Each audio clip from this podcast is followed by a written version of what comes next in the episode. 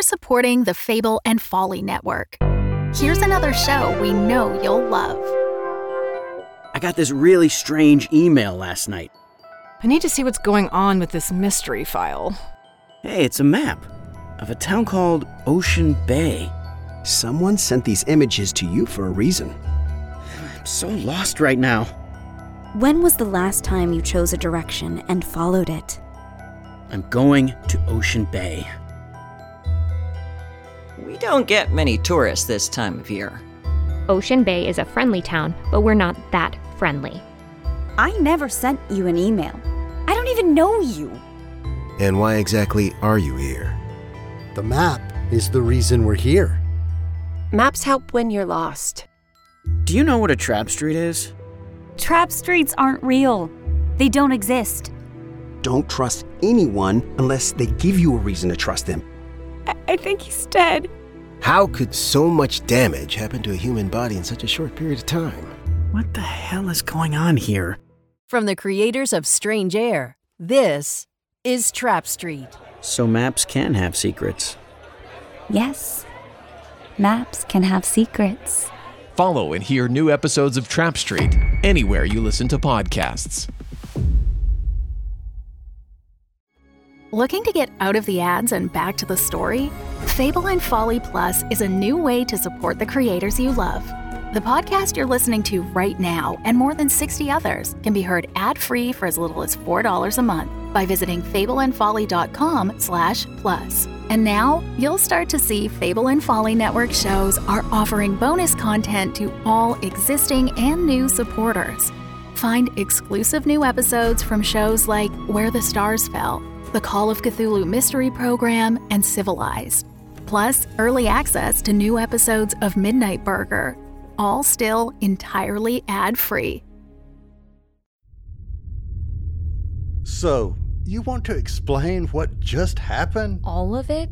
Yes, please. 80 episodes plus bonuses worth. Yep. Yeah, that's going to be super boring for the audience. Hmm. Not if you let me tell it. You're the one asking. I didn't say that I needed an explanation. Whatever. I'm on it. I unthawed some help. If anyone is still listening, we welcome back Dr. Charles Tucket, Gated Galaxies astrolimnologist. Yeah. hey there, folks. Yep, uh, this is Charles Tucket here. Now, I understand that you're uh, in a little bit of a hiatus. Could use a bit of um, expository explanation for the TMEDL crowd. You know who you are. TMEDL? Too many episodes. Didn't listen.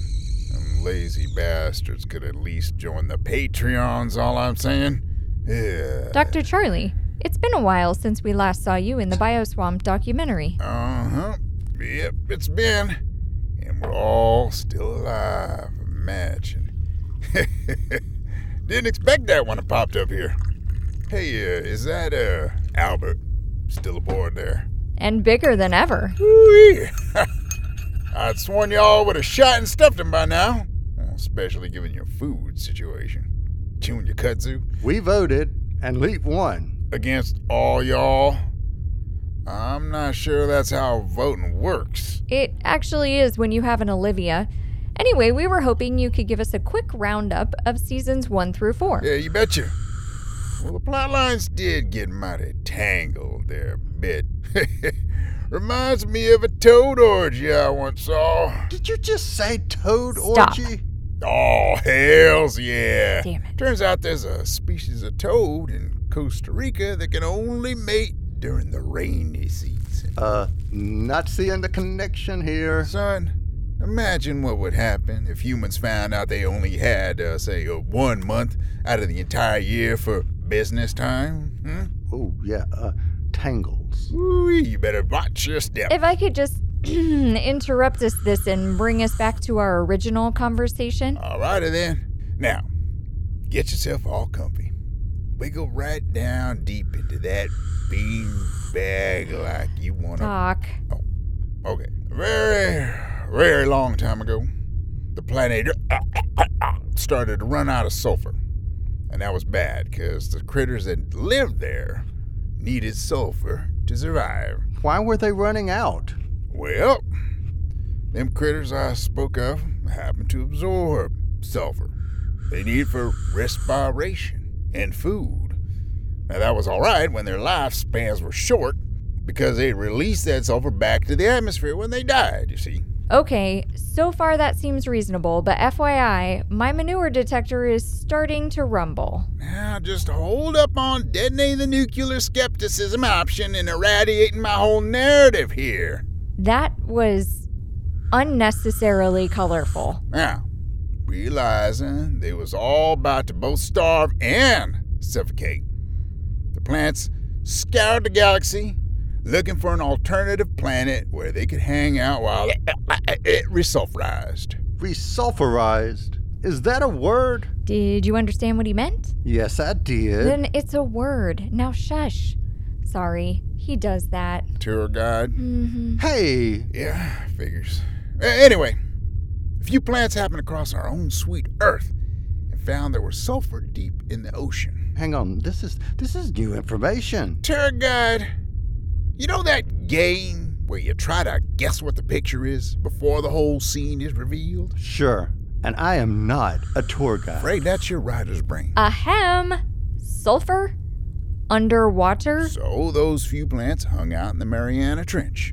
Turns out they can breathe underwater, by the way. Oh, so is the big bad plant still alive in the bio swamp? Later, too. Shushing. The ones in the ocean were somehow discovered by the Admiral. Remember him? Big voice, crazy as ground nutmeg. Yep, know him. Ground nutmeg is crazy? You've never met Meg. I don't. I. Wait, what? Never mind. Shut up. They don't call her Nutty Meg for nothing. Just saying. Look, folks, I'm fascinating as hell. No question, but we're five pages into this exposition, and even your loyalist listeners are gonna get bored and decamp for my favorite murder if you don't let me forge on. The Fable and Folly Network supports creators of exceptional audio stories, including the one you're listening to right now. If you love our shows, we want to hear from you. Complete our listener survey at fableandfolly.com/survey. This will help us learn more about you, what you like, what you'd like to hear more of, and how we can maintain an inclusive, safe atmosphere. As a thank you for your participation, we have extras and behind the scenes content from your favorite shows. Fans make the network what it is. Thanks for listening, and we can't wait to hear from you. Find our listener survey at fableandfolly.com slash survey today. Okay, okay. Now the Admiral talked a few into trying to take over Earth instead of just loitering down there. Some of the Nardir plants found the sulfur springs in the tunnels in French Lick, built the Shiratorium, forged the original sacred object so they'd always have a door back and forth, and started grooming a few would be captains of industry. Of course! Muzzle Tesla, kill a few electric cars, make steaks sexy, and Bob's your uncle, your plan is well on its way to sulfur rich.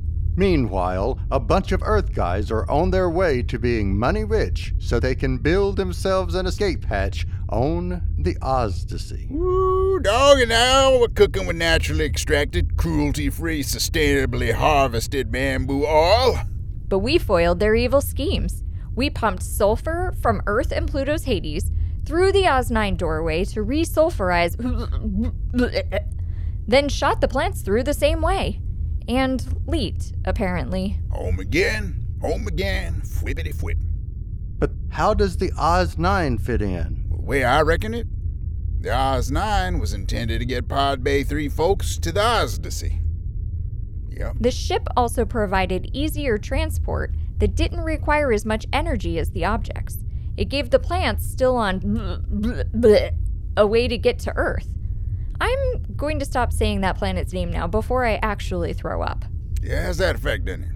Turn your head the other way if you do. What about the golf balls? Oh, them golf balls. Those unholy, wicked little golf balls. If the Oz 9 was meant to get all those rich folks to the Ozdasy, why did people keep trying to destroy it? Why put a bomb on board? I reckon you all could use a true crime episode to detangle those toads. Enough with the toads already. But hey, if anyone knows Karen in Georgia. Hey, wait, wait, wait. I still have questions. That, dear tour guide, is the quintessence of the human condition. What about the School of Expository Sciences, the Assassin's Guild, MCCACEC, all the damn Glendas? Oh, another time, another time, perhaps. Oh, uh, I'm, I'm headed back to Podford, sure. Why don't you wake me when we get somewhere interesting? I hear Dagobah is nice this time of year. Livia, time to tuck me back in. Let's do it. Just hang on, you bloody walking ghillie suit. Joe's still cleaning out the muck in your pod from the last time you visited this swamp. Are those tadpoles? No, no, they're leeches. Leeches. Lovely. That's lovely. Suppose there's anyone still listening? I guess we'll find out when the download numbers come in. Oh, hey, I forgot to tell you. I managed to redirect some of Dr. Von Habisetzer's ads. I'm starting to warm to you. Go on. Mm, there might be some cheese and wine in our storage area. Oh, and those little onions. You, you know those. You mean the pickly ones they have in those serve yourself trays at the grocery store? I love those. I know, right? And I got some figs, some crackers. If we're gonna hang out with this bunch for a while, we're gonna need some snacks. You did good, too. You did good. Does this mean you'll stop calling me tour guide? Doubtful.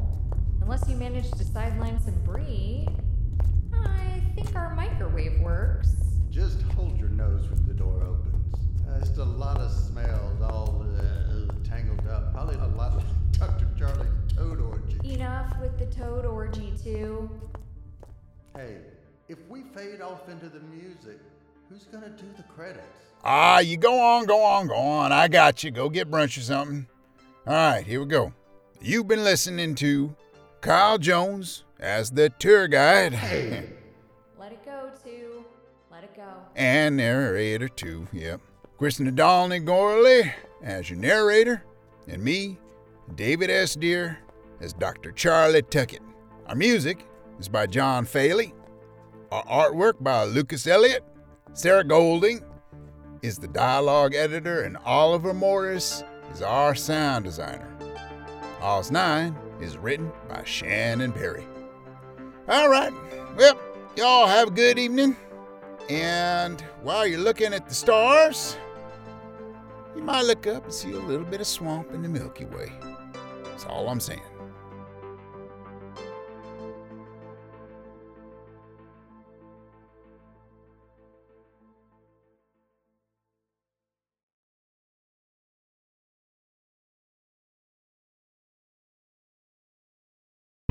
The Fable and Folly Network, where fiction producers flourish. Greetings. I am the modestly handsome obituary writer of this fetching town of Crestfall, Idaho, and this is Death by Dying. Death is exhausting, and so, after a long day of funeral attending, I had retired to my apartment to get some shut eye. I loosened my Versace tie and changed into my Egyptian silk pajamas. Are you the detective in town? No, I'm the obituary writer. Really? Someone said you solve murder cases. Murder? I'm Charlotte, by the way. Forgive me, but I haven't gotten past the murder part.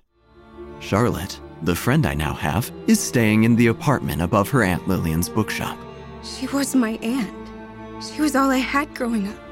I need to know why she's gone. Murder is the spice of life. I knew just who I had to see the Angel of Death. We have become friends over the years. Careful. Death is ever present. Her pet, the button eyed raven, moaned inconsolably as usual. Your friends are abandoning you, one by one. You write about death, OW. But how much do you know about what it feels like to lose someone? The shadow in the dark woods is making its way into Crestfall.